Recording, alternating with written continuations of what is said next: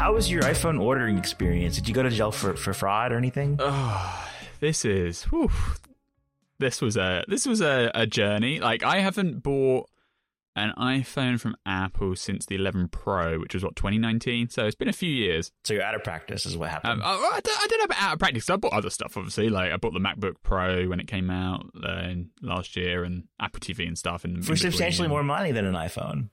Yep, yep. And I, uh, those went pretty flawlessly. Had no issues. They uh, they delivered. Uh, they I bought them and they delivered. The iPhone comes along. It become it you know ticks over to one p.m., which is what the time was in uh, the UK. I think it's what five a.m. Eastern or something. The store comes up. The Apple. St- uh, uh, uh my colleague Ben Lovejoy, who's in the UK, he couldn't get in the, the website at all or the app for whatever reason. I hit a different CDN and my app worked. I got into the buying environment. I pressed the buy button. I'd already pre saved my Space Gray iPhone 14 Pro. The it was in the basket. I was ready to go. Pressed checkout. Did my Apple Pay. Said it had been bought. All all was good. I was like, oh, this is great. Meanwhile, I'm looking on Twitter and everybody's like complaining about all sorts of problems because there was a whole array of issues. You know, there was a big bad year for iPhone pre ordering. The website was down. People couldn't get in. People tried to check out, but they couldn't reach the screen. They couldn't log in. It just sat on a loading spinner. I was like, oh, I've lucked out here. I'm perfectly fine. But then, about a minute later, I got a notification that my payment had been declined. Mm. So I was like, oh dear. And now I've never been in this situation before where the Apple Store has, or the Apple Store or the bank has declined a payment with an Apple transaction. So I wasn't sure how they handled it. I was like, do I keep my space in line if I if like or does my order not actually get committed until I've actually you know authorized the payment? So I was like, you know, and again, this is like the biggest first world problem ever, like not being able to buy an iPhone easy. But you know what I mean, right? Like in the scheme of things, in, that in that context, I was like freaking out. I was yeah. like, okay, what am I, what have I got to do now? So I open the app again. You go to the orders page. Of course, the Apple Store is in that state where everyone's loading it, so the the orders page never opens. so it's like you can't actually update your order because it's not there. There's nothing you can do. I check out again. I'm like, okay, I'll just try and buy the, the phone again and cancel the other order when it's possible. That also gets declined. So, okay, well, can't really do anything. I go on the website. The website's also, you know, useless at this point. I'm like, okay, I'll just leave it for a bit. Maybe it'll sort itself out. And meanwhile, the stock is already like drained. So if I, if I wanted launch day stock in the UK, you needed to order within the first like 20 minutes. Mm-hmm. Uh, or you were out of luck unless you do in-store pickup, which I don't want to do. But you know, delivery for at home from Apple was basically gone by quarter past. Um, so now it rolls over to like half past one. I've never had a, a, an experience where I haven't been a buy before, like in that in that way. Like I had one other problem with the Apple Store ordering process a couple of years. I can't remember what product it was, but that was where like it just took a while for the store to go live. And then when I finally got in, the, the delivery dates were already pushed back a few weeks. So I just ordered it and I, would ordered fine, but my delivery date was further back. In this case, I was like, I've got an order, but I can't pay for the thing. so anyway, half past one comes around, still can't buy it, still saying payment declined. Then I get an email probably about another half an hour later. This was about like two o'clock, where Apple's saying, we've been able, when unable to authorize your purchase. Click on this button, and, and, it's like they send you an email, and you click on the button, it opens a website page where you can update your payment information. And you click on that button, it says update payment information. Try again with the same payment method. So I click that button. The payment goes through, but again, immediately gets declined by the bank. It's like, great. Uh, or you can update and use alternate payment method. So I was like, okay, fine, look, I, I have an alternate card, I'll just use that one. But meanwhile, the Apple Store website's still down and broken. So the updating to an alternate payment method thing would not work. You put in information, then you have to do like the two factor auth. It would never load. So I couldn't update the payment information. I was just stuck. So I, I click on the reuse same payment button a few more times. Every single time it gets declined. Talk to the bank on their support line. Firstly, I try phone support. Uh, don't get through at all. I presume plenty of other people having many other different issues at the moment. So couldn't get through on the phone at all. They have like an in-app like fake SMS chat support. So I did that. Took a while. People got back, they got back to me and said, "Oh, it, we see it got declined. Don't use Apple Pay." When I've never had any problem with Apple Pay in the past. Just wait an hour and pay again using your card information, like the actual you know type in your card mm. information. So I wait an hour, try and do that. The update payment information still doesn't work on the Apple Store website, so I can't try that either. So then I have to phone Apple to get them to basically pay over the phone, something I've never done before or ever. Like, this feels so arcane to have to like speak credit card details over the phone to somebody.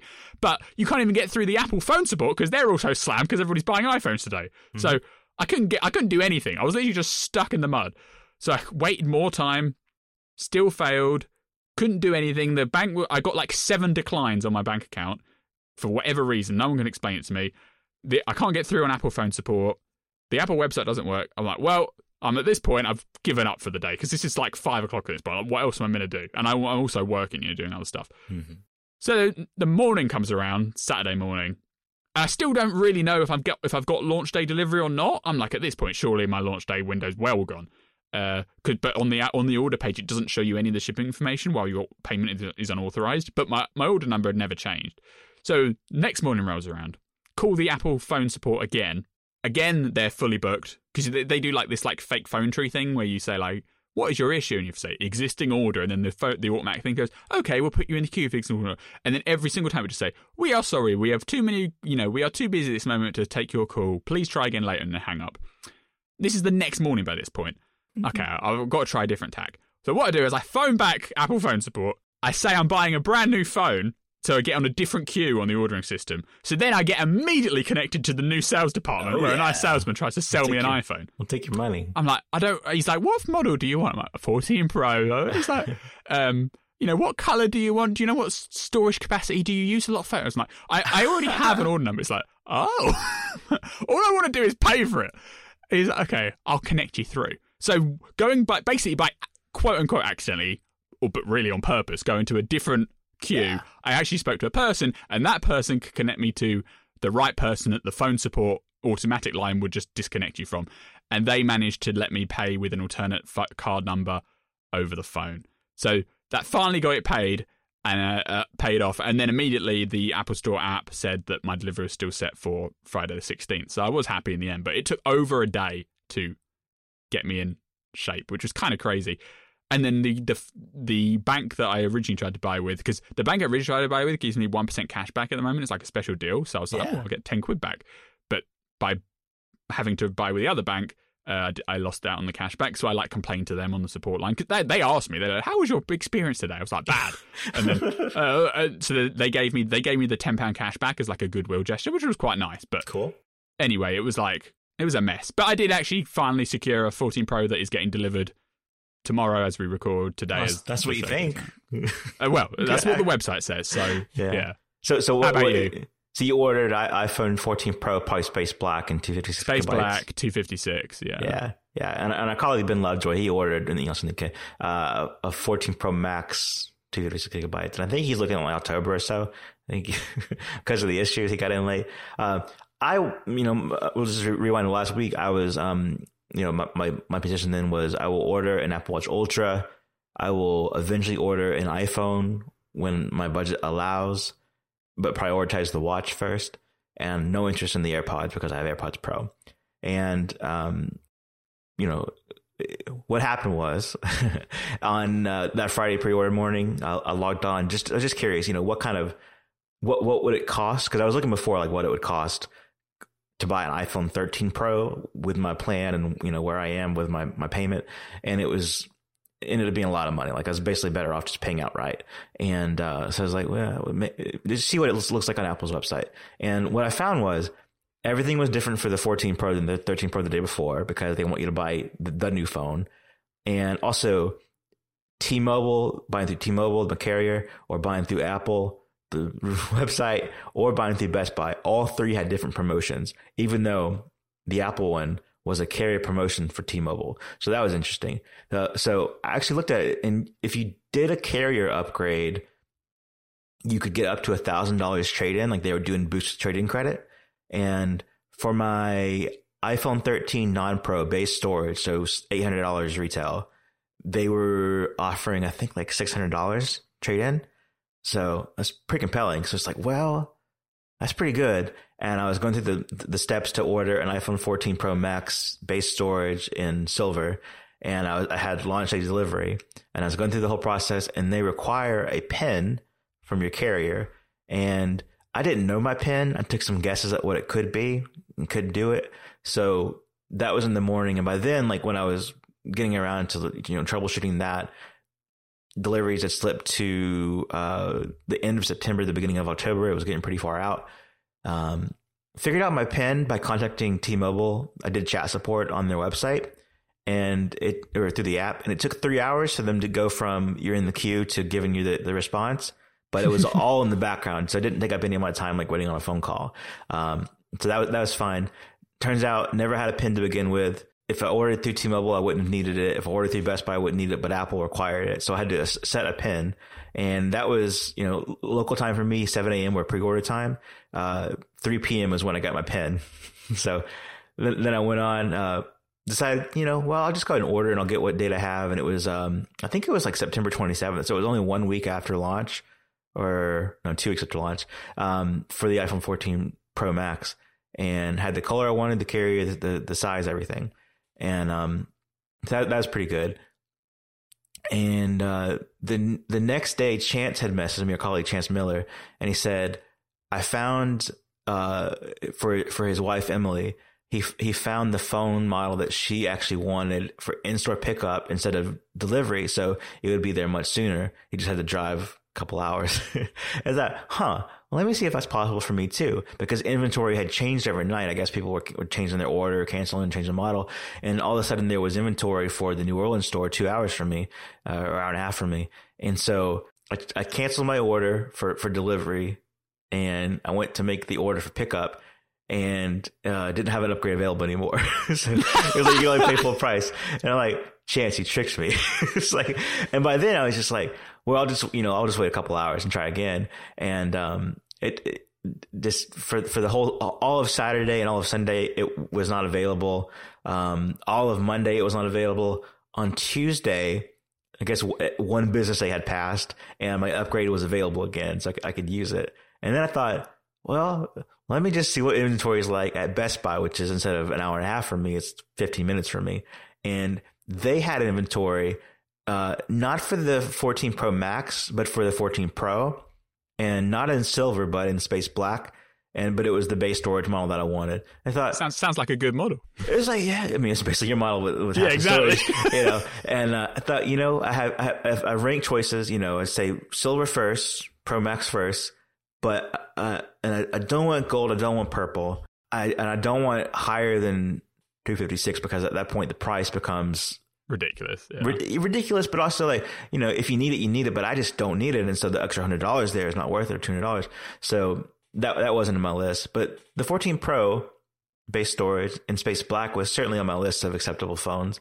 And so I, I did, I, you know, I kind of weigh the options. I can order the pro max for a later delivery or which was earlier than the, than the Apple one, or I could order the 14 pro space black for day one pickup from the Best Buy near me. And it's like, well, save hundred dollars. The uh, the island is easier to reach with one hand. I'll I'll do that. So I did that, um, and it was a different offer than the trade-in offer from Apple.com. It wasn't quite as boosted. I think it was less by fifty dollars. So five fifty trade-in, which means for two hundred fifty dollars, I've used an iPhone 13 for six months, and then that that was the cost of using it for six months. You know, traded in and goes towards the the new phone. Um, ended up, uh, I think it was just it was under two hundred dollars down to, to, secure, and then the rest of it is like eleven dollars a month, and so I'll just pay that off, you know, next time. But um, yeah, so so Chance is a little bit nervous about me going through Best Buy because he'd ordered a Pro Display or a Studio Display that way, and they canceled it the morning of. So, but but I've had good experiences. Yeah, I've had good experiences with buying phones from Best Buy because because it is close to this. Often I've had to do it. Also, and, um, iPhones are different to like something niche like the Studio Display. Like Apple's yeah. way more likely to just be like third party sellers. Yeah, you can wait a bit for stock on that. But yeah, the iPhone's like a phenomenon, right? So they they yeah. they allocate for. They're in higher store. numbers, even though they're in higher demand too. But um, yeah. if you look at my status, it just says you know pending like pending pickup time. Like that's it. Which is another thing is um, if I were to buy through Apple, because there there were some options if I were to go purple or gold, which this wasn't my priority um, to pick up. But then you got to pick you've got to set a pickup time for the Apple Store. And they had, even though they had day one inventory, I believe what happens is they run out of day one slots. So they, they've allocated all the pickup times to day one. And so even though they have the inventory on day one, you get a day two slot. so oh. like, yeah, like do it. So then it was, you know, do I want to pay more, get the color I don't really want, drive a lot further? So for you know, say three hours round trip um, and I have to wait for the second day, or do I want to get you know this option, which is also acceptable for me on day one? So so hopefully you know they open I think at nine or ten a.m. Central, so I'll just drive over and have my phone. I'm super excited about that. Um, No no ish no no. Um, you don't have to sell anything off or like sell the phone off. So that's always what I've done in the past. Is I've, I do not think I've ever done a trade. I think I've always done uh, list it, you know, and, and have somebody buy it local. Um, and so and you already on eSIM? I'm not on eSIM. Okay. I can't con- I, I, have converted an AT&T SIM to eSIM before, which was an issue. I had to go get a new SIM card because I think I talked about it a couple weeks ago, but it just it gave me a new plan instead of my, existing plan. Um, so I, I, didn't see an option to convert to eSIM, but presumably I'll be able. To, it'll be fine. I'm a little bit concerned about the trade-in situation, but I'm just going to keep my SIM card out of the trade-in phone, and at least you know then I've got that. You've think got proof, and yeah, yeah, yeah. problematic. I think it'll be fine. So, um, so, so that's my story. The Apple Watch situation, um, I just, I think the, for Apple Watch Ultra, I couldn't pull the, I, I, I, I couldn't commit to spending eight hundred dollars for for that order because, in the time leading up to that, I was thinking about it and um, Series Seven. I mean, there's a lot of difference between a Series Seven and an Apple Watch Ultra, especially compared to Series Seven and Series Eight. But I just couldn't commit to spending the, the full amount of money on that with having a Series 7. And, and then I knew like I had to sell this thing to kind of justify it. And that's a lot of work. So I've decided uh, I had an order in for that. And it was through T-Mobile, so it ended up paying I think 300 down, and then the rest over the next two years. Uh, and I had that order for day one through T-Mobile, but after some thought, I decided just to cancel that order and then just you know test my luck with getting a, re- a review unit eventually. Another part of that was I was asking for a review unit from Apple, you know, and there's no guarantees there, but we'll, we'll see. But if I'd ordered one with my own money, then getting a review unit on like week one or week two after they're in stores wouldn't have any value for me. It'd be like, well, I've already got one. Um, but if, if I, you know, don't spend the money on one, I just get it actually to review it. And then, you know, I'm effectively still happy with my series seven, then that, then I'd feel good about that, you know? And so, yeah.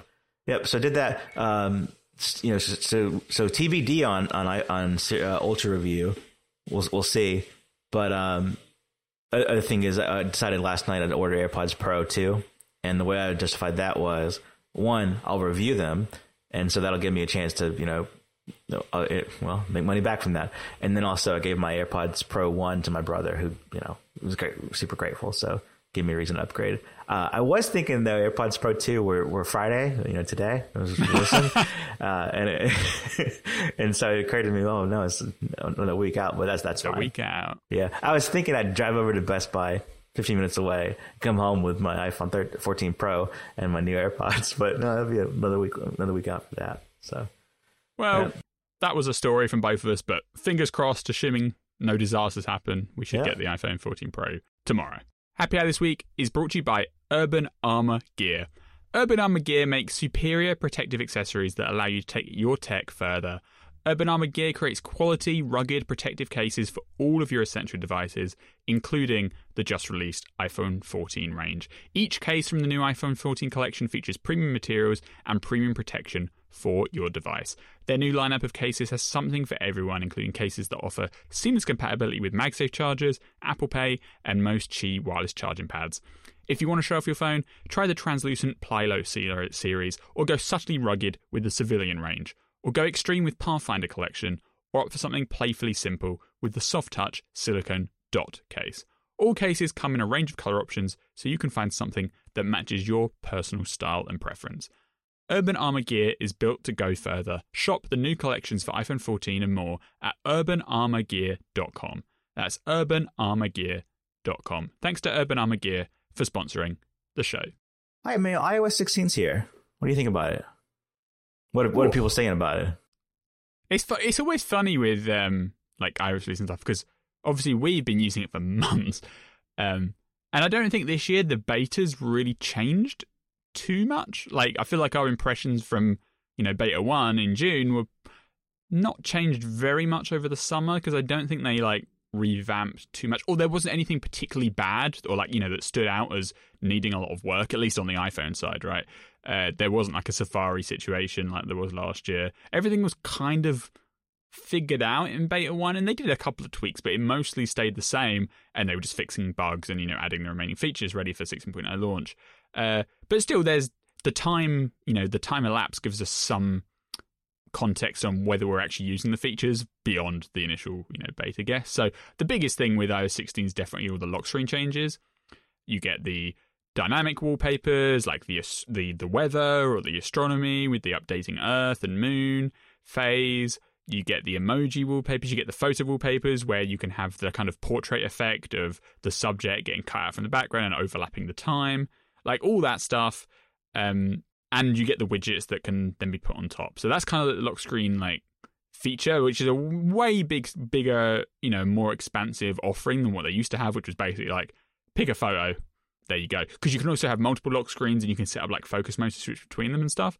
I still haven't really dived into like focus mode usage. Uh, maybe I will, but uh, just the, the lock screens on their own, I've definitely got on board. Like, I love having dynamic weather on anything. I don't know what it is. I just love seeing something on my screen that has the actual weather. When they added widgets and iOS 14, it's like, boom, getting rid of that weather icon, putting a, uh, a, square widget in there instead of the weather. And now I can have a lock screen which literally animates the weather. You know, it, it's not the exact same animations as you get inside the weather application, but it's still animated and then it kind of freezes.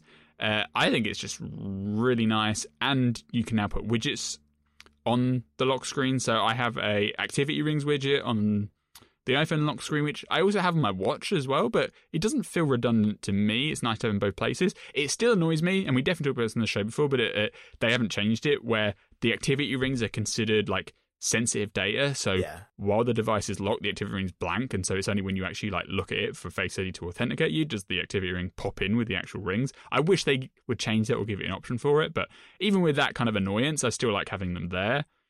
Uh, and then I've played around with some other widgets, but none of them really like stuck stuck, so I've taken them away. Part of it's almost like they only give you one row of widgets, which mm-hmm. in some ways feels like kind of limiting, but I also kind of get where they I don't know. It's I, i go back and forth, but I feel like maybe next year or something they'll add like a second row, so because you because you don't get much many combinations of layout because you have you can either have no widgets at all or you have one row which can consist of two rectangular widgets or one rectangular and two circular and the two circulars always have to be on the right and the rectangles to be on the left. You can't or, put or like, two rectangles and there's the inline one above the time, which has to include the calendar. Above the time, yeah. But you can't have like a circle one, then the rectangle one, then another circle. It yeah. doesn't it doesn't work. it always puts the rectangle on the left. Limited and by so, current technology. Yeah, current technology. So if you only go with circle widgets, you can get four circle widgets, and that's it plus the time one, right? Which I the time no, I haven't found a time one yet that I really like, uh, or find value. But if, if I could, I'd just turn the timer off so it only had the time and no and no date text thing. Um, but yeah. they don't offer that either. And the circular widgets, I haven't found any but the activity rings that really like feel valuable enough to me. So have, have uh, third-party apps being available now that iOS 16 is out, has that changed anything for you, or, or no? Uh, not at the moment.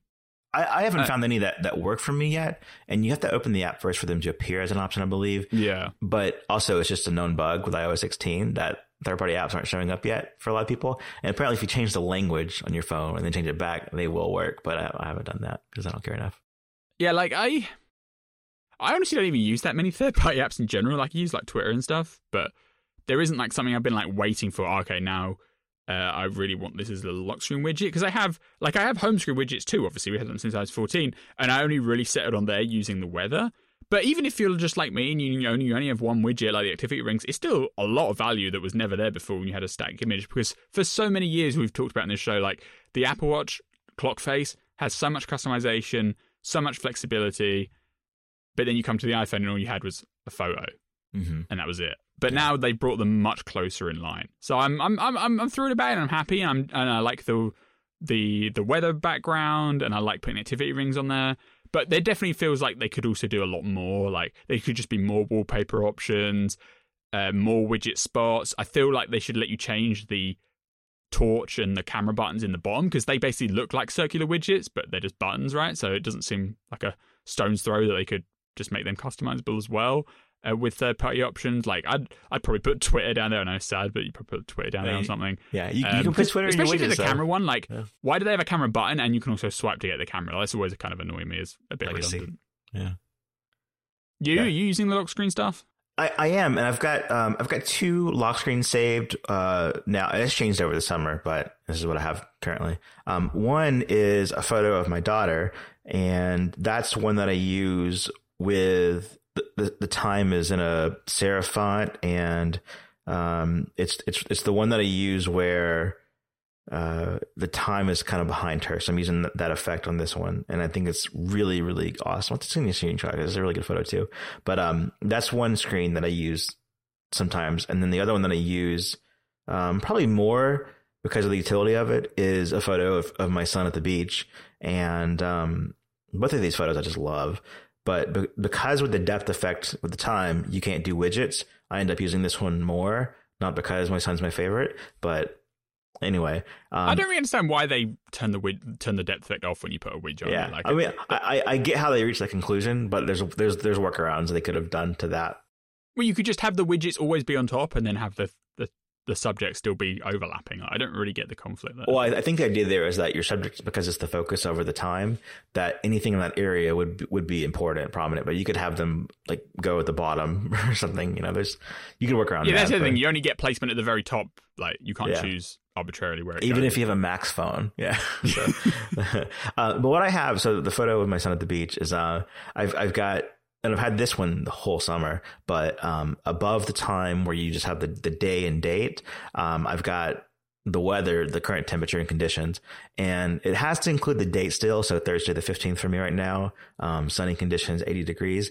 That is an area where it has changed over the summer and it was an issue and they fixed it at the very end, but they would just take the weather conditions as written out in the app, I guess, like the long descriptive ones and there was so much truncation always like if it were if it were raining it would say um, raining for the next dot dot dot and it was like you didn't get the information you're looking for and they they've shortened it down to where you, i don't think you ever see truncation if you do it's very rare now um, and then there's you know, the time below that, which I have as the, I have, you know, I have a nice fancy font for the one with my daughter. And this one, because it's more utility, I have the thinner font, which you notice is becoming a thing where people don't like the new default font but you can change it.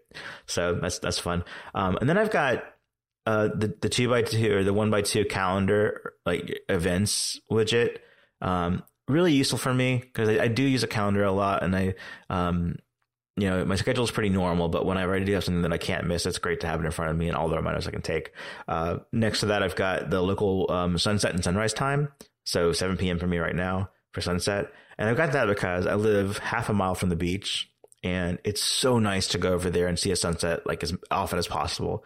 Sunrise is usually too early for me to get out of the house, but sunset is beautiful over there. Um, and then I've got my next alarm, and these both of these like everything right here, no third party stuff yet, and I don't don't think I'll even use it on like the screen that I use the most. But I just love that uh, um, there's there's like closer to a zero chance that I'll forget to have an alarm on because it's right here on my home screen. So like if I'm getting ready for bed or something, or you know, it's like in the evening, I can my home screen will always show me the next alarm, so I know that I'm going to wake up in the morning.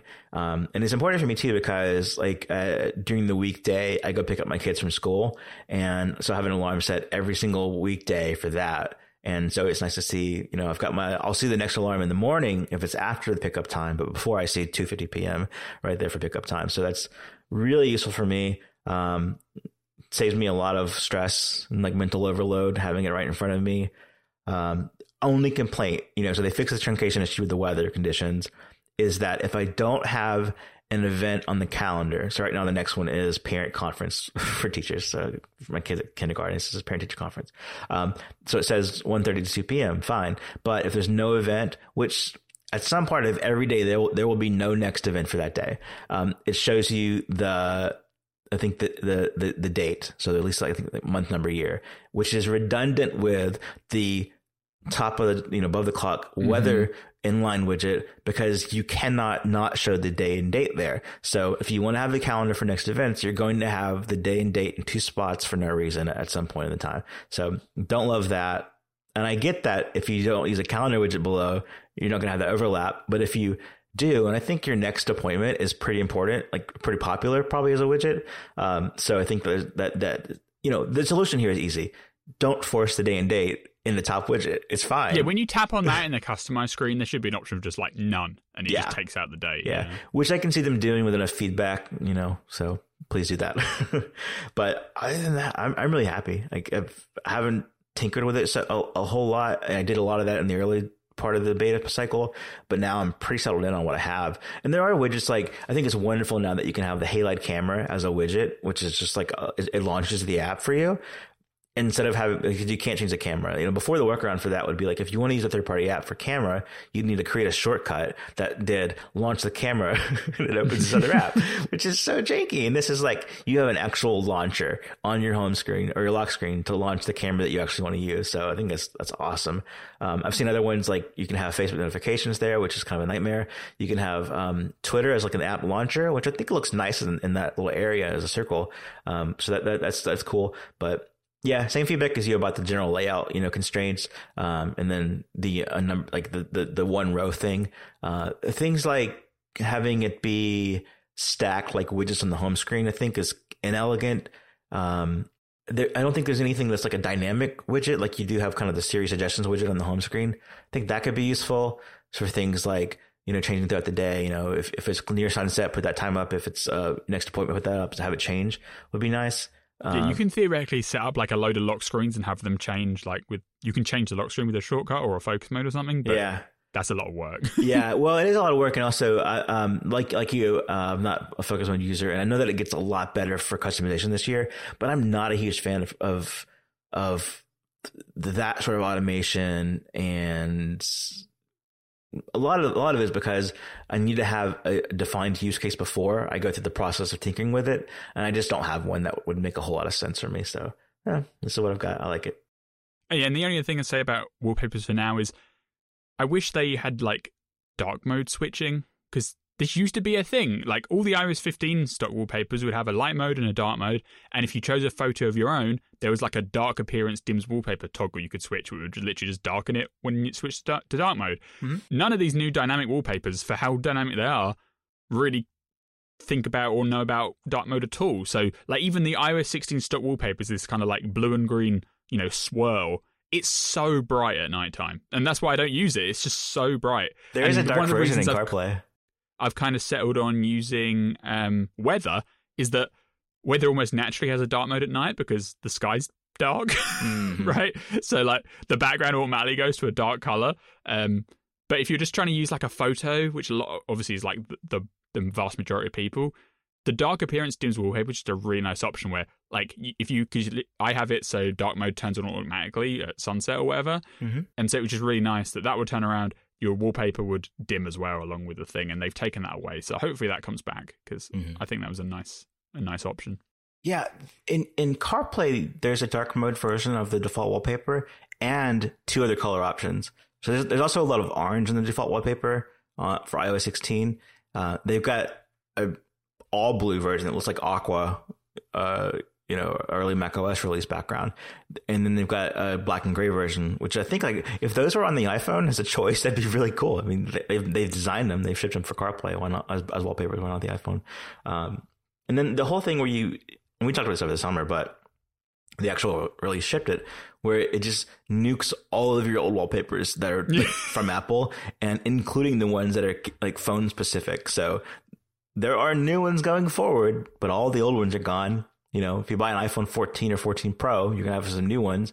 But and they've done that every year where the marketing one for that phone is only on that phone. You upgrade and it only sticks if you don't change it, you know, and you recover from backup. But um, that's that's that's I, I, I get it. Feels a bit antiquated. like when they've got this whole new gallery where you could just like yeah. scroll infinitely. It just feels like one row should just be all the old wallpapers. A great a great collection would be that. Yeah, yeah, yeah. Because like, it is they the have a they have a category called collections, but most of the wallpapers in that set are not collections. They're just single wallpapers. Yeah, it's collection like the, of the one. clownfish is in a collection wall category, but it's just a clownfish. There's no other option. It's same for the default wallpaper, right? It's a collection. Same for the default wallpaper. Same for the Pride one. I guess the Pride has like a couple of configuration options, but not many. Mm-hmm. The Unity one, you can have two colors or three colors, three colors or four colors, and like the difference between the two is very very slight.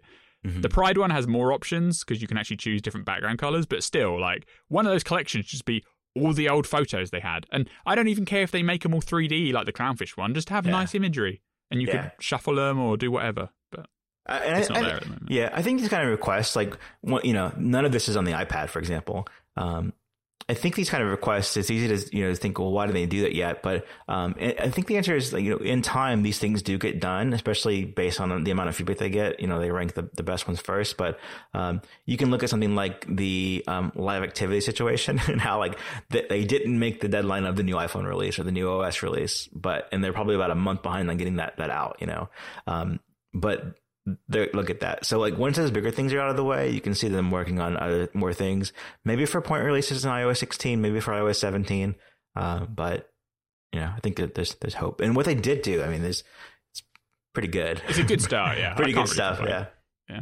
Other other iOS 16 features, uh, iMessage editing is like a big one, I guess. So you can edit and delete your uh, iMessages now, which they did change over the summer a bit because they changed the policy on like how many times you can edit it, how long you can edit it for before it freezes, and how, how you only get like a minute or two to delete.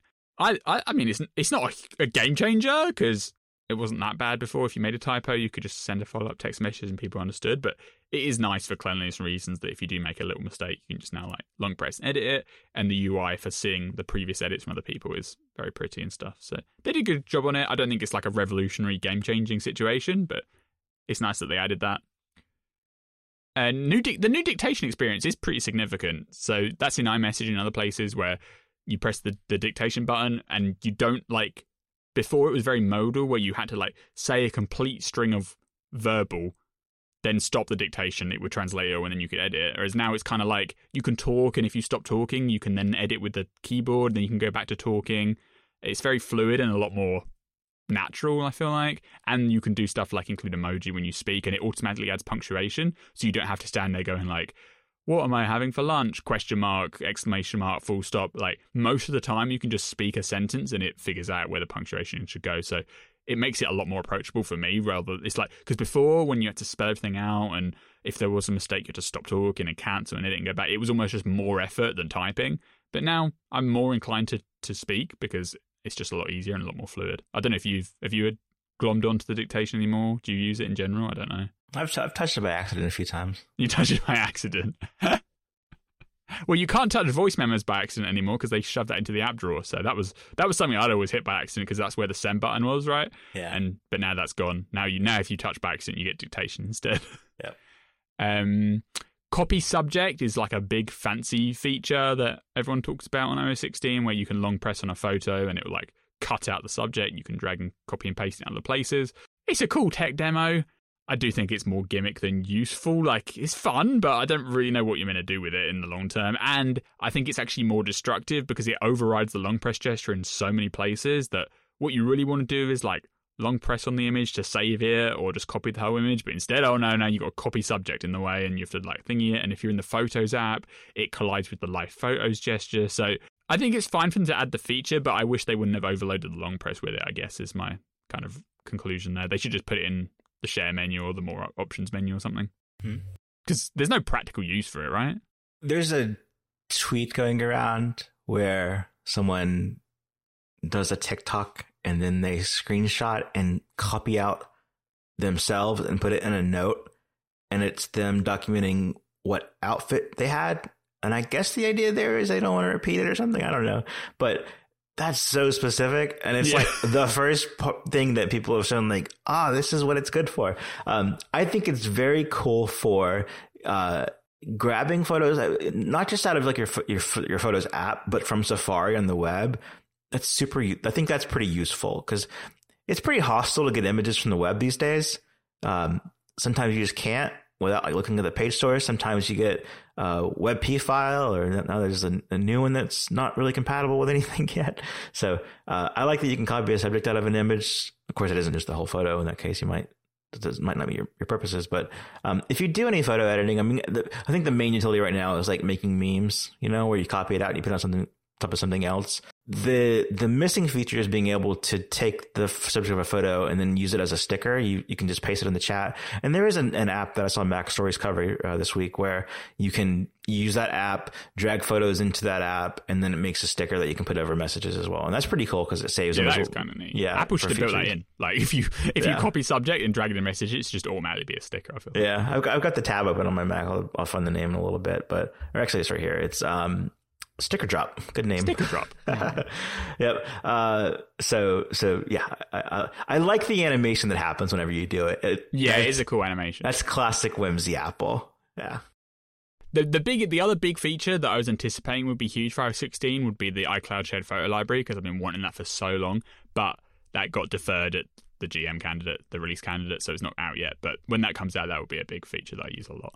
Yeah, and it makes a lot of sense that they don't ship it for the iPhone because even though there are iPhone only users, you have to turn this on everywhere. And if you turn it on your, if you have it turned on your your your iPhone and you're not running any betas, then your iPad and Mac wouldn't have access. And when you yeah, put you these, see any of the photos, you'd move to the shared library. Yeah, they just they're just out of your library because it makes a new library basically for the shared stuff, and so you just wouldn't have access to that. So that I think it makes perfect sense to ship the last like device supporting this feature and then turn it on. Uh, and I, I, think that's maybe more of the reason they're they're not shipping it yet. Because it seemed pretty stable in the beta. Yeah, yeah.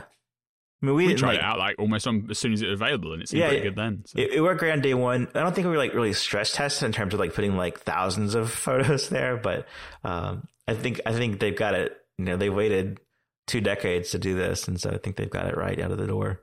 Yeah, and I think that's like the lock screen stuff is obviously the major iOS 16 thing, but there's loads of small stuff that I'm sure we'll cover mm-hmm. in future episodes and stuff as it comes up. But I'm I'm happy with iOS 16. Don't think there's any crazy like bugs or catastrophes or terribleness, like the iPad OS 16 situation is a lot more is a lot rougher. Let's put it that way. Uh, but iOS 16, they did a good job. So, and people and customers seem to be happy with it. it. There was a report that said iOS 16 adoption is outpacing iOS 15, so that's always a good sign. Everyone seems pretty positive. Happy Hour this week is also brought to you by ZocDoc. If you're a fan of sushi, it's like an incredible food to eat at a restaurant, but gas station sushi, not so much. And that analogy is like finding the right sushi restaurant makes all the difference. And the same goes for finding the right doctor. With ZocDoc, you can find the right doctor for you in your network and in your neighborhood, one that makes you feel like you're in good hands, you're supported, and you're heard, even if you're telling them about your favorite sushi place. ZocDoc is a free app that shows you doctors who are patient reviewed, take your insurance, and are available when you need them.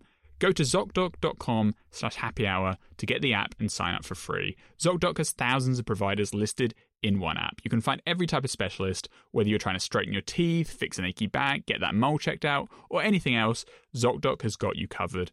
And the app is super simple to use. Search, find, and book doctors in just a few taps. You can instantly read up on doctors in your area and see what real humans had to say about their visit with verified patient reviews. Just go to zocdoc.com choose a time slot, and select whether you want to see the doctor in person or via video visit. So now, when you walk into that doctor's office, you're all set to see someone in your network who gets you. Every month, millions of people use ZocDoc. It's the go to place whenever you need to find and book a quality doctor. So go to ZocDoc.com slash happy hour and download the ZocDoc app for free. Then start your search for a top rated doctor today. Many are available within 24 hours. Once again, that's zocdoc.com slash happy hour, zocdoc.com slash happy hour. Thanks to ZocDoc for sponsoring the show. Next up, I want to talk about WatchOS 9 for Apple Watch. Uh, last week, I was I wasn't yet running the the the GM. I think you were, mm-hmm. but you didn't have a, an Apple Watch with a compass in it, which I'm not sure no. how, you, how, how you get through the day that way. But you know, suit yourself. Uh, I've I've experienced the compass on the Series Seven, and uh, I think the icon is uglier. I think the actual compass app is much uglier, and I think the utility that it adds is wonderful. So that's what I've got. The hmm. yeah. The, the features like using it to um, set a your waypoint to backtrack to, you know, that being on on all the watches with the compass, I think is is great. Uh, I think that the white user interface over the black user interface is way more practical for outside where you use a compass. that's, that's, that's, wonderful. Uh, think, let's see, aside from that, the one thing I noticed is that on the uh, non action button Apple Watches, when you hold the side button, down, which is the way that, you know, if you keep holding it, it, does emergency SOS and calls 911 and sends your location to your emergency contact. But, um, if you just hold it for a few seconds before it does that, the countdown, it gives you an option to show your medical ID, you know, slide to do the SOS or set your the wayback point for the compass. And so I think that's cool that they've got that. And that was, I think it's an action button action on the Apple Watch Ultra, um, but have, having it there as an option on the side button feels like you're getting a new feature, which you are. Um, so I like that. I, I believe also that the feature where map sets your car location when you park if you use frequent locations, frequent yeah, the park car thing, yeah, yeah. I think that's moved to compass as a waypoint, which is clever. So so there's, there's that low power mode. I was really happy with experiencing low power mode. I have a, an LTE Apple Watch and I have LTE turned on when I'm not I'm not at home, um, and I just went through an entire day where I did everything normal, including like leave home, you know, without the phone, or you know, be away from the phone with LTE, you know, when I got outside and things like that. And I started out this test with 90% battery, so not even 100. And I crossed the 36 hour mark with 10% left. So there's 20% that I didn't use and I still reach 36 hours with low power mode. And this you is you do on... lose a lot of stuff though for that for that. Yeah, yeah. There, there were there was no back background heart rate tracking. You know that that was the the big one for me. Um, and, and do you ever sell your Apple Watch these days? I forget. Yeah, yeah, yep, yep, yeah. Because yep. okay. mm-hmm. yep your cellular on your Apple Watch is turned off if you're uh, using low power mode. Yeah, it's fine. It makes sense. It's fine, but it, is that, like I'm not saying it's a bad feature, but it, it is a big trade-off. Like you low also, power mode on the iPhone, yeah, a lot of the time doesn't even feel like anything's different, you know. But on the Apple Watch, they are, they do turn off a lot. I've just got up the little list. They said you don't get always on display. You don't get heart rate notifications for like a regular rhythm. You don't get background heart rate measurements. You don't get background blood oxygen measurements. Oh no! You don't get the start workout reminder when you're doing the automatic workout stuff. You don't. If your iPhone isn't nearby, it, your Apple Watch won't connect to Wi-Fi and it won't connect to cellular unless you launch an app explicitly, and then it will like load them up and use a lot of power. And it, your your Apple Watch won't also get incoming phone calls and notifications if it's on its own. Like it, uh, if the iPhone's there, it will do it, but if it's on its own and you get a phone call, it will just go to missed calls, so you won't yeah. get it. And also, initiating a phone call could take longer. Background app refresh happens less frequently. Complications don't update as often. Siri can take longer to work, and some animations and scrolling might appear less smooth. But the fact that like Wi-Fi and cellular is just basically turned off like passively is a big gotcha that you need to be aware of. Like obviously it is a low power mode. So if you're in situations where you just need more power, you can probably trade off those things. But it isn't as like free as like the iPhone low power mode is, if you know yeah. I, mean. I think that's a great list of trade offs though, especially if you have your iPhone with you as well. Because there's also, I mean, anytime I've been away for a while, like I'm not, you're not going to use low power mode to, to run a marathon. You know, you just lose out on so much, and it's not great. But if you're just away from your your charger, for a long time, then and you have your iPhone with you, then you're not gonna the, the LTE stuff doesn't matter or the cellular stuff doesn't matter because uh, you got your iPhone with you anyway. And and I also I expected the, the notifications to come in much later than they did. Every every notification with the iPhone near you is as timely as ever. It just felt like having an Apple Watch Series Four or something, you know. Yeah, so, or not. Yeah, exactly. Yeah, yeah. So that's I, the I, that's the watch I wear. So there you go. Yeah, it, it, there's it's it's a good trade off. Um, but I also don't have a need to, every single day to have 36 hour battery life. And it isn't like it changes the way that you can charge. You do it once a week or something. So for me, I just wanted to test it to see what the results were. But there, there is, by the way, an option up, where you can have uh, low power mode turn on automatically during a workout, which makes sense because like you're probably not going to be taking phone calls or checking yeah. notifications and stuff. So, and it will keep doing the heart rate tracking, but oh, all cool. the background like cellular connection stuff you can have automatically turn off while you're in maybe, maybe, maybe you will run a marathon then with it so yeah maybe you would get away with a marathon yeah, that, yeah. So that's probably what it's aimed at which is a nice t- nice little celery yeah the other thing battery related is I, I saw the apple watch ultra what is it 36 hours of battery off the bat um, if you have if you use it on cellular you get 18 that's a pretty big. It's a pretty big uh, change if you if you're actually like using it without your phone. And I think if you've got GPS running continuously, it's like twelve hours or something. There are a lot yeah. of gotchas to that headline number. So there, we'll see. A... Obviously, when you get one or when there's a reviews and stuff, we'll know for sure. Yeah, and I think that's okay. It's just kind of surprising. It, like cutting it in half when you're only using you know LTE is is is a big change. Um, but if you're t- if you're doing it to go out and camp and hike, you should have, you probably want your iPhone too. Yeah. So that's like like running a running a marathon on your iPhone, great. iPhones are huge. I want to carry those. But going on an expedition without your iPhone, not a great idea. Yeah.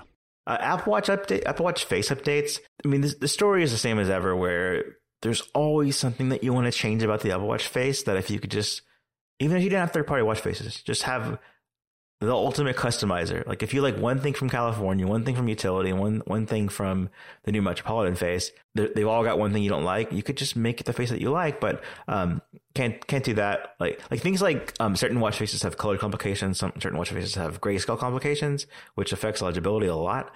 Uh, those are the things that that are annoying.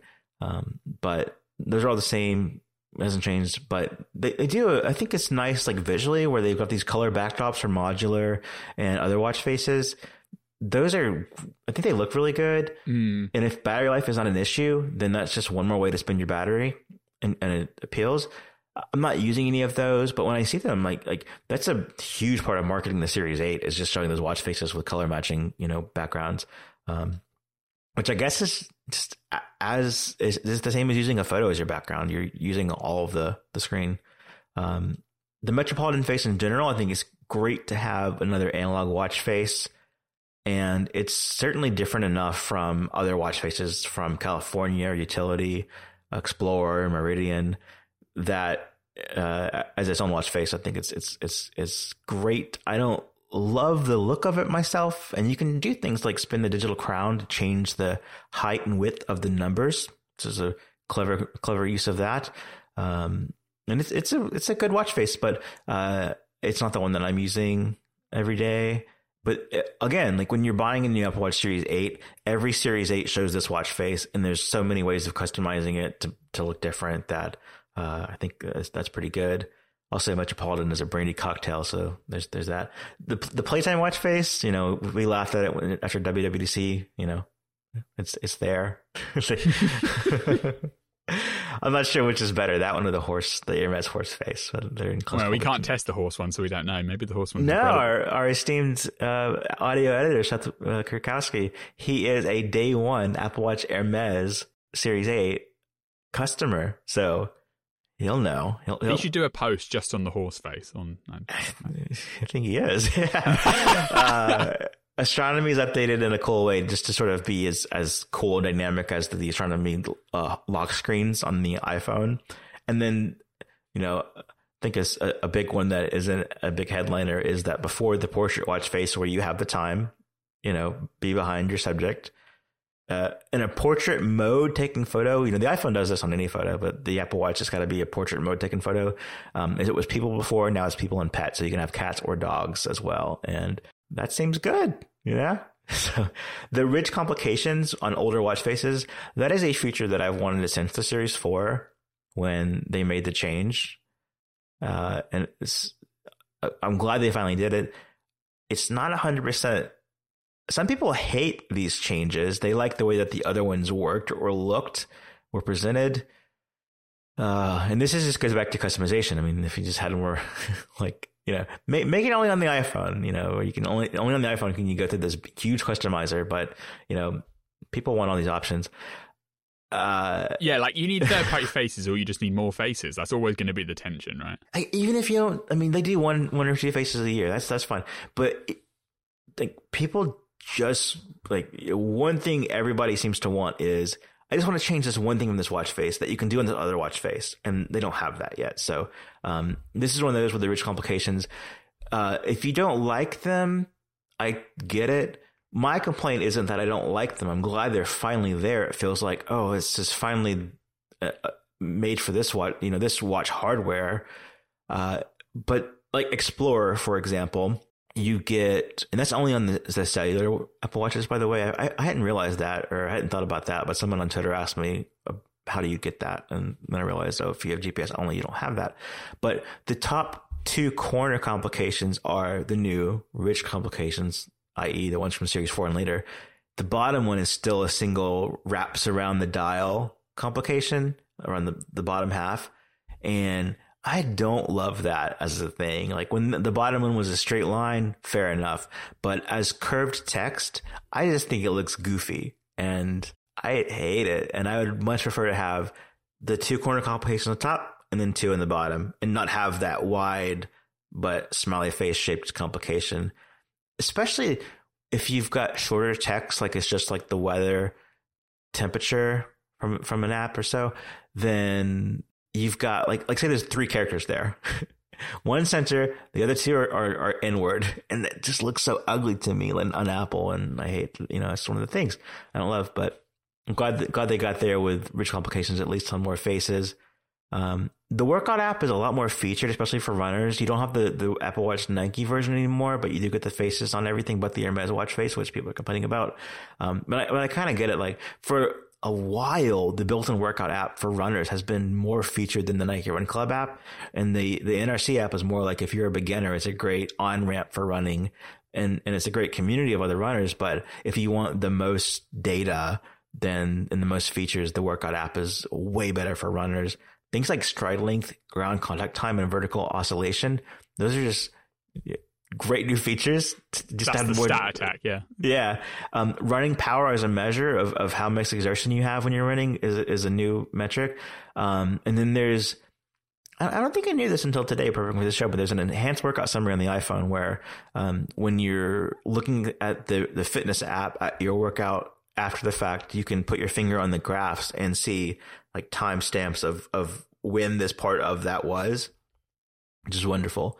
Um, medication app is a big one. It's, it's, on the iPhone. It's on the Apple Watch. It works wonderfully.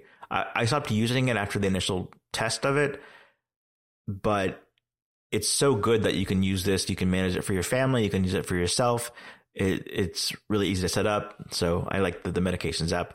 And then the last thing that I learned this this week is because of AFib history and the way that that works – you get better recovery data after a workout. And this is based on the HRV metric, so heart rate variability.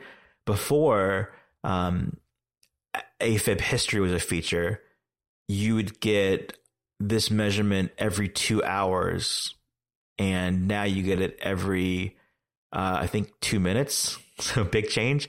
And I was reading this, this, uh, this blog is called the 5krunner.com and the author gives a great rundown of how this works and why it's why it's way better uh, at giving you accurate recovery time and more. So, and it, it is all you have to have the AFib history feature turned on to get the um, more frequent uh, heart rate variability data in.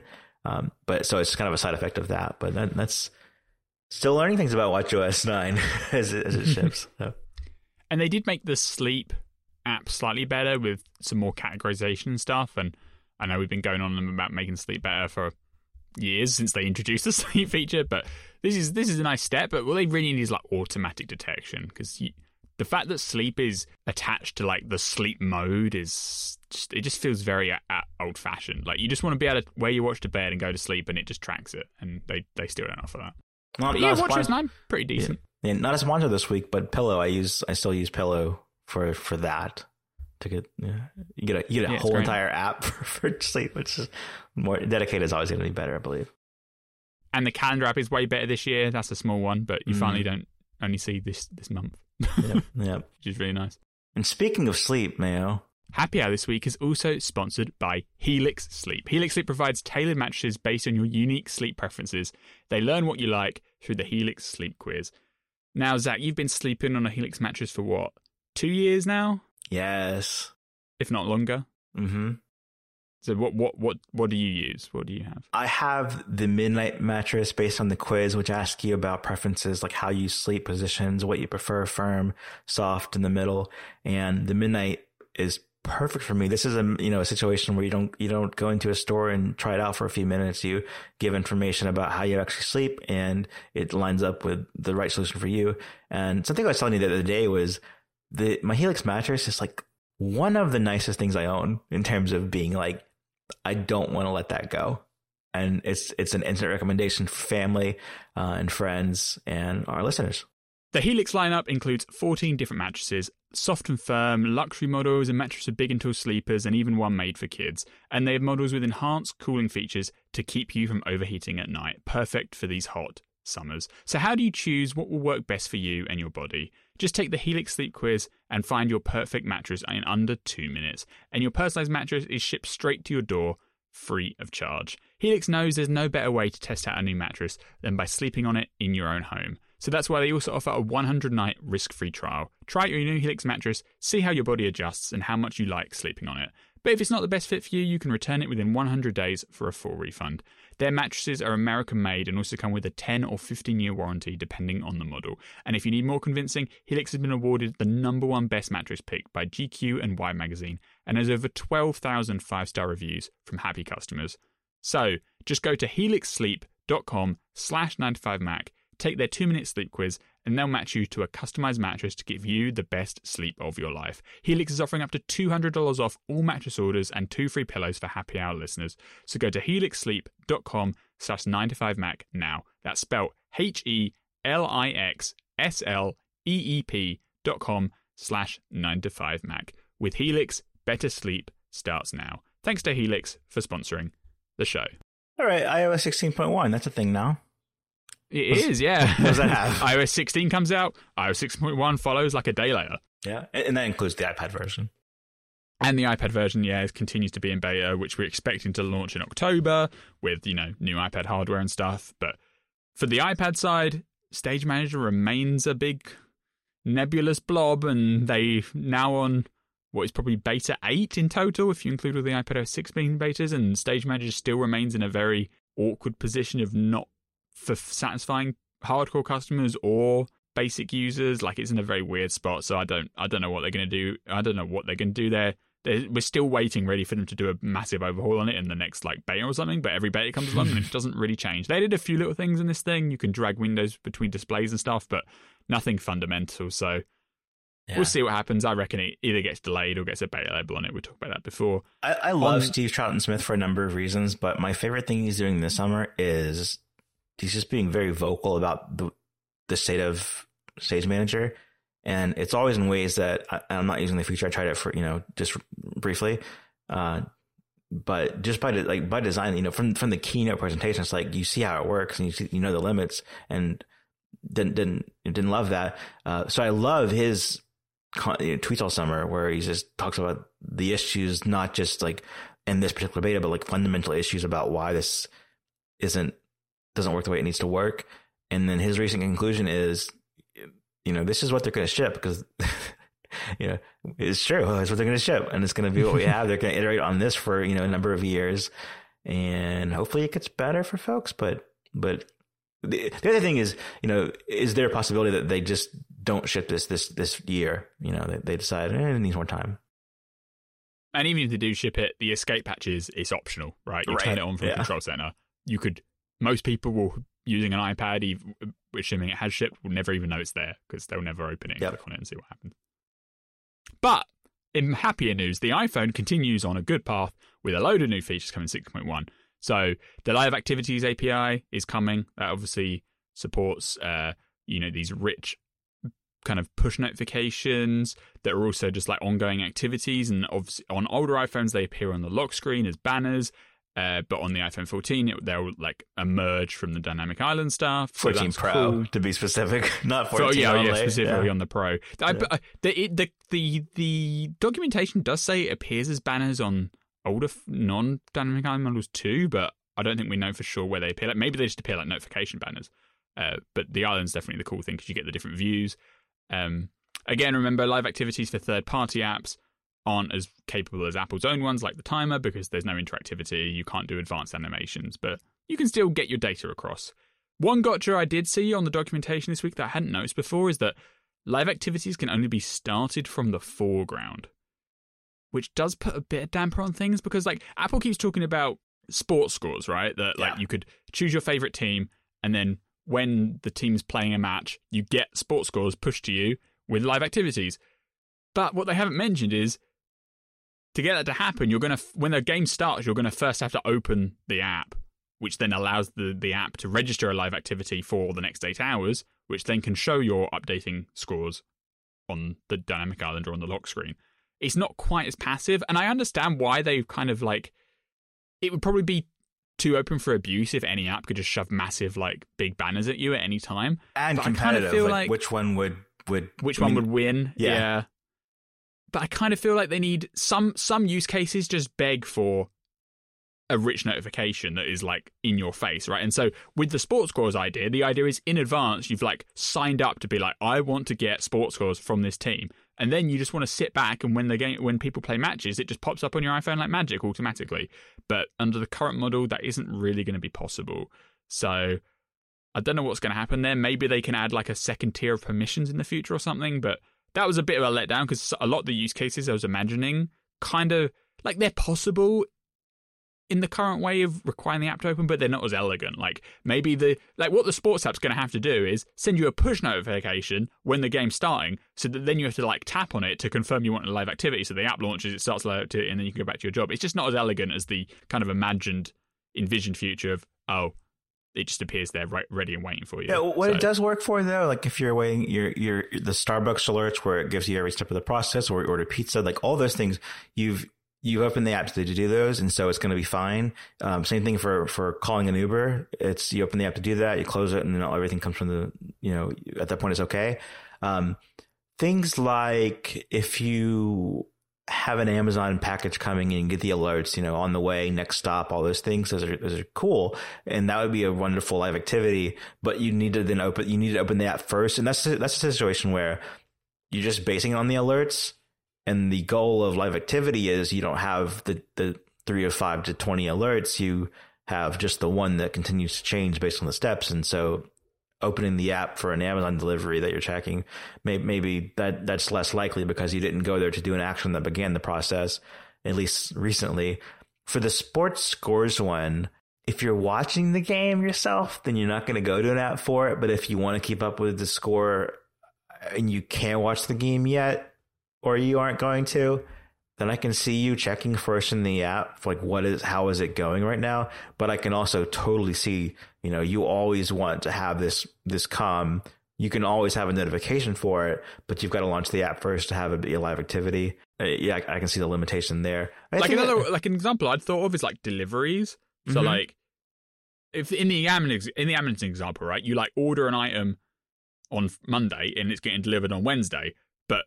Wednesday, if Wednesday rolls around and the live activity from Amazon could just show there when it's yeah. like an hour away or whatever, and then you could get like minute by minute updates of it coming to your location, that'd be really nice. But instead, if you're going to have to be foregrounded first, they're just going to send you a notification, which then you click on, yeah. and then it puts then it puts the live activity. It's like it's just putting a bit of friction in the way, which I hadn't thought about before. Yeah, but it does solve the problem of of which spam which well you spam and then mm-hmm. and also mm. which one takes over so if you didn't have control over it and i guess launching the app is how you control it but it's totally possible that you could have a starbucks order competing with a sports game or a starbucks order competing with your uber you know coming to pick you up and which one's more important if the system decided based on whatever then maybe the most recent alert it might might work, but being able to like as a user, if you sort of learn the behavior, the one that you opened most recently is the one that that gets to that spot. If that's how it works, then that's all right. Yeah, we'll, again, we'll see what developers do with it. I think it's cool regardless, but that was just something that I hadn't really seen before. Yep. Um, clean energy charging. This is an interesting feature. So the iPhone, Apple will like transmit a schedule of when the grid in your area is using cleaner energy and then make your iPhone charge at those times instead of just naively charging. So it's kind of like optimized battery charging, but rather than optimizing the health of your own battery, it's optimizing like the health of the earth. yeah, yeah. it's a clever, a clever idea. I don't. I'd love to see some like analysis on how much difference this makes, because obviously an iPhone battery is quite small, but there are a lot of iPhones in the world. So if every iPhone did this, I'm sure it, it'd add up. But this might be laying the groundwork for features they'll eventually need for like they could do it on the laptops and stuff eventually and maybe like a car or down the road you know like but i think it's cool they're starting with the iphone it's an interesting idea mm-hmm. um, there's a slightly clearer way to customize the home screen because one thing we didn't really mention in the ios 16 section of the podcast today was with the lock screen customization it is slightly more complicated or involved to have a different lock screen from your home screen because the system really wants you to have a synchronized lock screen and home screen being the same because then you also get nice animations. Like if you have the Earth one, when you slide to unlock and swipe it up, the Earth kind of like swivels towards you as you swipe. So it's a really nice effect. But a lot of people just want one photo on their lock screen and one photo on the home screen. And that is possible to achieve in iOS 16.0, but it's a bit more like covered up and hidden away.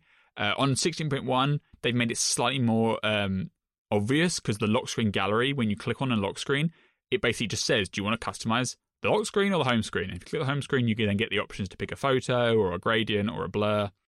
And that that setting used to exist, but it was a lot more buried away. But now they've brought it to the surface, so that will help people who are a bit confused on where they need to go. Yeah, I want to go back to the to the uh, the this clean energy charging for a mm-hmm. moment because it's kind of you know just we, we, we get like what the goal is, but how it works is also interesting, and I think it's super unclear. You know, how, how do they achieve this? Where does it work? Um, and just what we've to, you know, sort of discovered and through the code of how it works is that it looks for information from a load balancing authority based on where you are, where your phone is, um, and and then it makes those those calls. Um, and then uh, you know I was wondering, well, what is what is the load balance authority? And um, something like EIA.gov has a grid monitor, and and those w- with that you can look at and see um, data, and, and it makes the makes the, the, the guess based on that. So it downloads emissions forecast for the device's location, um, and it sort of factors that into when it would charge. So it's I like knowing how it works behind the scenes. It isn't just like always trying to make a guess, but you know having the forecast there for of of what emission uses are going to be. Or, yeah, what what the emission forecast is. I think that's, it's clever.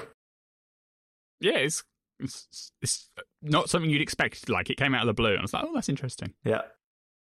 And matter continues to sort of matter, but also not matter. But in 16.1, there is now a new matter accessories section in settings where supposedly matter accessories will at some point turn up there and you'll be able to do something with them. I don't quite get why it's a like a panel in settings versus just being like a screen in the home app, whereas where you're meant to be managing all your matter stuff. Like I don't quite get the role of this screen, but it's new, so obviously it has some purpose.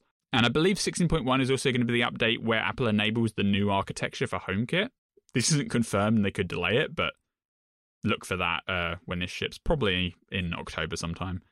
That's when they're expecting that they're going to roll out a HomeKit update where the processing will happen on central nodes like an Apple TV or a HomePod rather than on each individual device, which should allow it to be more reliable and faster to respond. So if that works out, it'd be really nice. Uh, but it does have the downside of requiring a HomePod or Apple TV is like the act. Because before you could use them as home hubs, but if you didn't have a hub, the whole HomeKit system would still work. They would just talk peer to peer, but that had downsides in terms of being like a slow network. Whereas now you can opt in to the new architecture. The home system runs directly on the Apple TV slash HomePod, and you should get, in theory at least, a more reliable, faster system, which also supports the Matter accessories. So uh, we'll check that obviously when it when it launches. Um, yeah, regarding timing uh, of release, there's also WatchOS 9.1 in beta. And I believe from what we've seen so far, that's the that's the version that introduces Apple Watch Ultra support. Really? Yeah, the, but it could, the, Ultra launch is next week, right? Right, it's the twenty third. So it could just be that there's not a there there's not the firmware yet for Apple Watch Ultra. Uh, yeah, because surely nine point one can't be shipping next week. That'd be way too soon. Yeah, yeah, yeah. yeah so yeah, I, I, presume there's an Apple Watch Ultra build of watchOS 9.0 or mm. Mm-hmm. 9.0.1 or something. Yeah.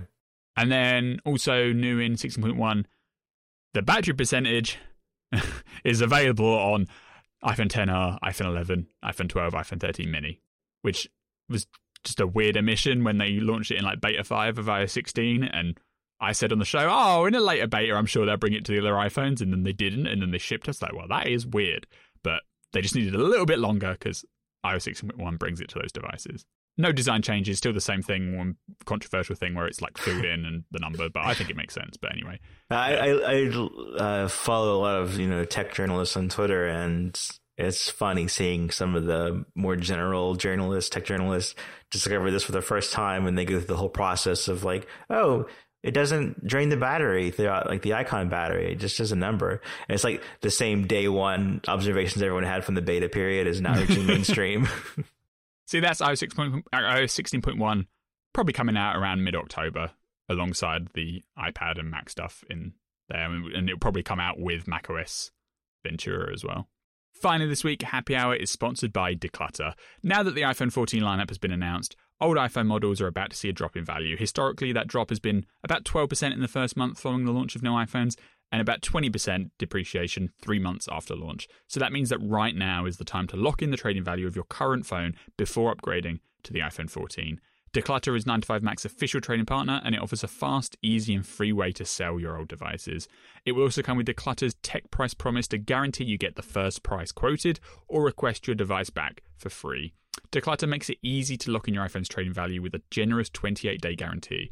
That means that you can keep using your current iPhone and send your device in after you get your new iPhone without having to take a depreciation hit. So to get started, hit the link in the show notes or head over to decluttr.com slash 9to5mac and tell them what you're selling and you'll get a free instant valuation. Then ship your items, no cost to you, and you can get paid the day after your items arrive by direct deposit or by PayPal. That's decluttr.com, D E C L U T T R.com slash 9to5 mac Thanks to Decluttr for sponsoring the show. All right, the iPhone 14, 14 Pro, and 14 Max reviews are out this week before the phones come out on Friday today. Uh, no 14 Plus review yet because it ships in October. And so presumably those reviews will come out a few days before it ships. But it's also interesting because the iPhone 14 reviews, you know, is kind of uh, neutral as they are. Well, there's you nothing just, new, is there? yeah, you, you, just say, well, that, but for a bigger screen, and yeah. you know, it's and more. There, and there was some. Um, I think Kuo had a report about how like the iPhone 14 Plus pre-orders have been disappointing and like lower or something. no kidding. Yeah, I mean, that model is going to be popular. So people are buying the phones that come out sooner than the one that comes out much later. That's wild. And the the most of the people that are going to buy the 14 Plus probably don't Sarcasm. even know it exists at the moment. Right. Like yeah, yeah. the people buying that phone are not the ones that are glued to the keynote screen, watching every announcement, getting ready to pre-order on day one. The people buying the 14 Plus are the people that walk into the store in November or December or January, whenever their phones like needs replacing, and they want a new iPhone or they want a new phone and they'll go, oh, that one has a big screen and the price isn't too bad. I'm going to get that one. Like that phone is going to be so popular. It doesn't matter that it has the same processor as last year or that it only really no, has like very yeah. minor camera improvements and the car crash detection. Like it doesn't. Those it's irrelevant. It's got a bigger screen. It'll and it's only eight ninety nine. Like that that phone will be very popular. I, I don't have any doubt about that. Uh, yeah, uh, the iPhone 14 gen in general. Mm-hmm you know, it's not going to go down in history as a remarkable year for the iPhone 14, like the the Pro separate, obviously. Uh, it'll just plod on. The 13 was already pretty good. Like, I'm not. I obviously it's when you're buying the Pro models, it's easy to sit on the ivory tower and say, oh, it doesn't matter that the 14 isn't getting a big upgrade this year or whatever. Uh, but it kind of doesn't matter. They could. They've got. They've got time. They've got space to breathe, and this is this is the pure expression of that. Yeah, the, the pricing thing too has been. Uh, I've seen people talk about well, they, they price these wrong because it's so similar. It's a hundred dollars difference to go from the plus to the pro, but screen size does matter a lot for people. And when you see the you know there's there's two big screen options here, and there's a two hundred dollar gap there, then I think that that's that's easier to you know that's a bigger price gap than if you're looking at nine hundred. And what you'll find is surreptitiously the the price gap will get larger because they'll put more of the deals on the 14 and the 14 plus, and the mm-hmm. 14 Pro and the 14 Pro Max will reserve their like top end pricing. Yeah. So there'll be there'll be separation is required and. The plus so, especially would do. Really so well. the ones that are coming, uh, 14 Pro. Yes. what? How are the reviews going so far? Yeah, so you can ignore the iPhone 14 reviews because we already know what they're going to be. The iPhone 14 Pro and Pro Max reviews. There's three main aspects, right? You've got the always on display, you've got the dynamic island, and you've got the camera system. And I'd say overall, the reviews are positive, but each kind of tenet of that has been somewhat controversial and split. And obviously, we'll give our own impressions next week, but it is interesting to see what the kind of like, you know, the first round of embargoed press people say too. So on the Dynamic Island, people kind of suggest that it's useful, but also maybe not useful enough. And it is more distracting than the notch was because it is like trying to make a statement and you're meant to see it, right? But the fact that it's like detached from the top of the screen and it's quite big and there's always animations going around that area, it I think it's gonna it, like I they they propose that it's harder to forget about and harder to blend in. So for that to be the case, you want the the, the island to provide a lot of functionality to kind of justify that compared to a notch and it kind of does and it kind of doesn't because like it does stuff but there's also places where it doesn't do what you expect like normal notifications don't have anything to do with the island a lot of apps don't interact with the island at all there are set cases where the island matters and in those cases you'll probably enjoy it but also you have to think about like how much of it is just niceness versus functionality right so like it's nice that now playing shows in the island but they use the right hand side of that island to show the little like visualizer Whereas it would probably be more useful if there was like the play pause button directly visible. And something that the Virgin the Verge review got into a lot was like if you just tap on the island, it launches the app. If you want to get the widget view, which in the now playing case would be like, you know, the play pause buttons, the scrubber, you always have to long press. And a lot of the reviews, especially The Verge, said they kind of expected the behavior to be inverted, where like one tap on the island would show you the expanded view and then you'd like press in or whatever to go to the app. And so that's definitely something where like people's expectations are different to uh, the reality. And maybe Apple's marketing doesn't help because in almost all the ads, they show it in the expanded form. But really, if you're just tapping around, you're not going to see that, that form very often. Uh, and so you're going to have to train your brain like, oh, if you want to get the quick functionality from me, you have to long press. Um, and people have asked for a setting. I don't know if they Apple's going to do it though, because like long pressing on an island to open an app just sounds like intuitively weird. I don't know. I don't know what the solution is, but I can see why they made it so that if you see something in the eye and you tap it, it launches the app because that is probably what people are going to want most of the time, especially like more common users. The long press thing to get in things quite a power feature, and anywhere else you're long pressing to reveal, you know, the extended functionality. So it, it makes sense in the context of like iOS is an operating system, but maybe Apple's like advertising or promotion has kind of led people slightly astray there in what they were expecting. What if what if they added in the future like a layer of sensitivity for the screen that could determine how hard you're pressing, and so rather than long pressing, which adds time, it could be based on not not duration but pressure. That'd be a good idea. They should do that. Yeah, three D sort of three dimensional touch. Yeah, something yeah. like that. A, t- a touch of three. Force gesture. Yeah. 3D interaction, something. that. that was a mm-hmm. good idea. They should, yeah. Uh, they should do hmm. that. the so yeah, we'll give our opinions on the Dynamic Island stuff in much more detail when we actually have it to try ourselves. Uh, but the one thing I will shout out: the low power, the low battery alert, which on current phones is a modal alert box in the center that you have to press OK to.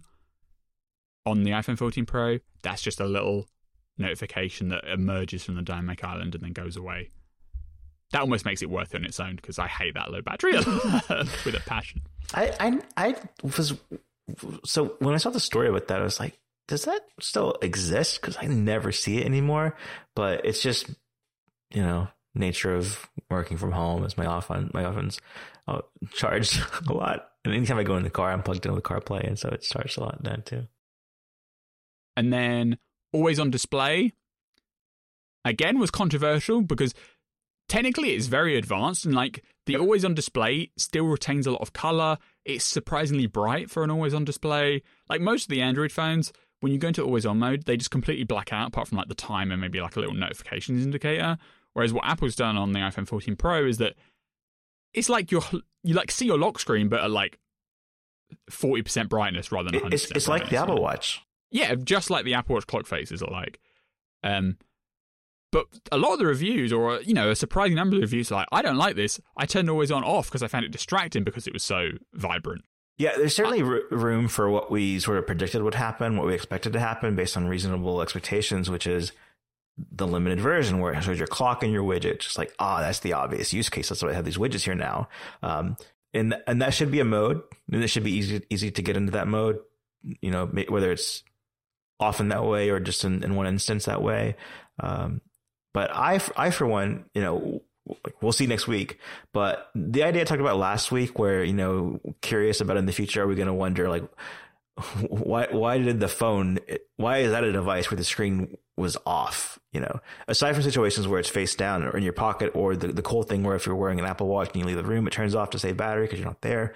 Those are all clever, but I can totally see um, I'm excited for it. Like, I think it'll be pretty quick where I have this feeling of like, yeah, this is a device where if it's the nice one or like if it's the newer one, the screen won't turn off. Just like, I think it'll be very similar to the Apple Watch in that aspect. Yeah, I think it's cool. Like, in an ideal world, you just have an iPhone that could last all day with the screen on full brightness. Uh, that just seems like an obvious way direction. So if they, obviously you can't do that today because of battery life concerns, but if they can get always on where it's like 40% brightness and it basically looks the same and you still see your notification everything why not do it like I, I love it in this in this in this form at, at least going into it before I actually own the phone so we'll I, I also had a, a, viral tweet this week where oh said, yeah that was good yeah where I said how how to how, how to make any iPhone how to use always on display on any iPhone and it's just a screenshot of the, the display settings where you change it from timing out in uh, seconds or minutes to never which, which I, I almost deleted it because it's so stupid, but like it's it's I think it is my most popular tweet ever. And I oh, delete oh, wow. tweets. Yeah, I delete tweets so I can't like look back and see. But um, last I looked, it was like three thousand likes, and like I don't remember having that number of likes on a tweet. Definitely not recently. So, uh, and I'm getting yeah, a lot funny. of yeah. It, most people get the joke because it's so obvious, but I have had some people explain.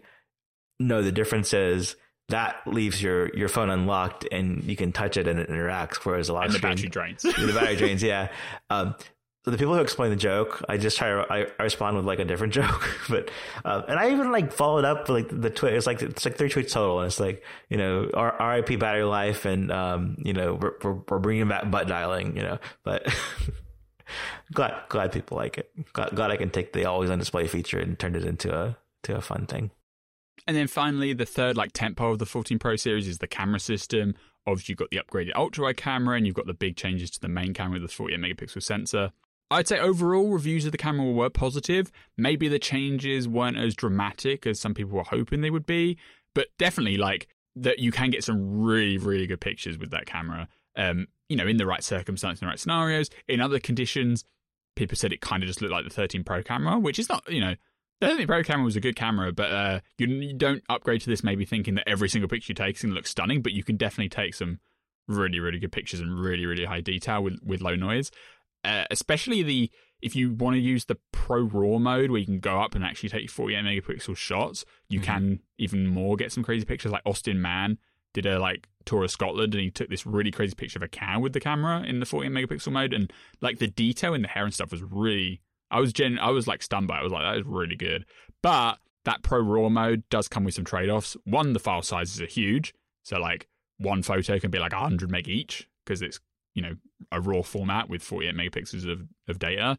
And the iPhone takes a long time to process the pictures. So even if you had unlimited storage, you probably wouldn't, wouldn't want to leave it in that mode because like taking a photo with the shutter on a, you know, a normal photo with the shutter on an iPhone is like instant but the pro raw photos at 48 megapixels take like three or four seconds to process before you can take another one so there is a bit of a drawback there uh, that obviously apple didn't mention in the keynote but uh, that is something to keep in mind yeah but I, overall definitely pretty good reviews of the camera system some people said it over sharpened too much uh, but from what i saw it looked good low, low light is definitely a lot better which you would expect but there you go um, the photonic engine unclear if it's actually doing anything or of, of, relevance. Like some of the reviews are like it these phones take uh, better low light photos, but is that just because the sensors are bigger versus you know the software actually doing anything intelligent? So yeah, uh, Accidental Tech Podcast this week had uh, reader feedback where uh, the previous week John Siracusa said said that the the two X camera,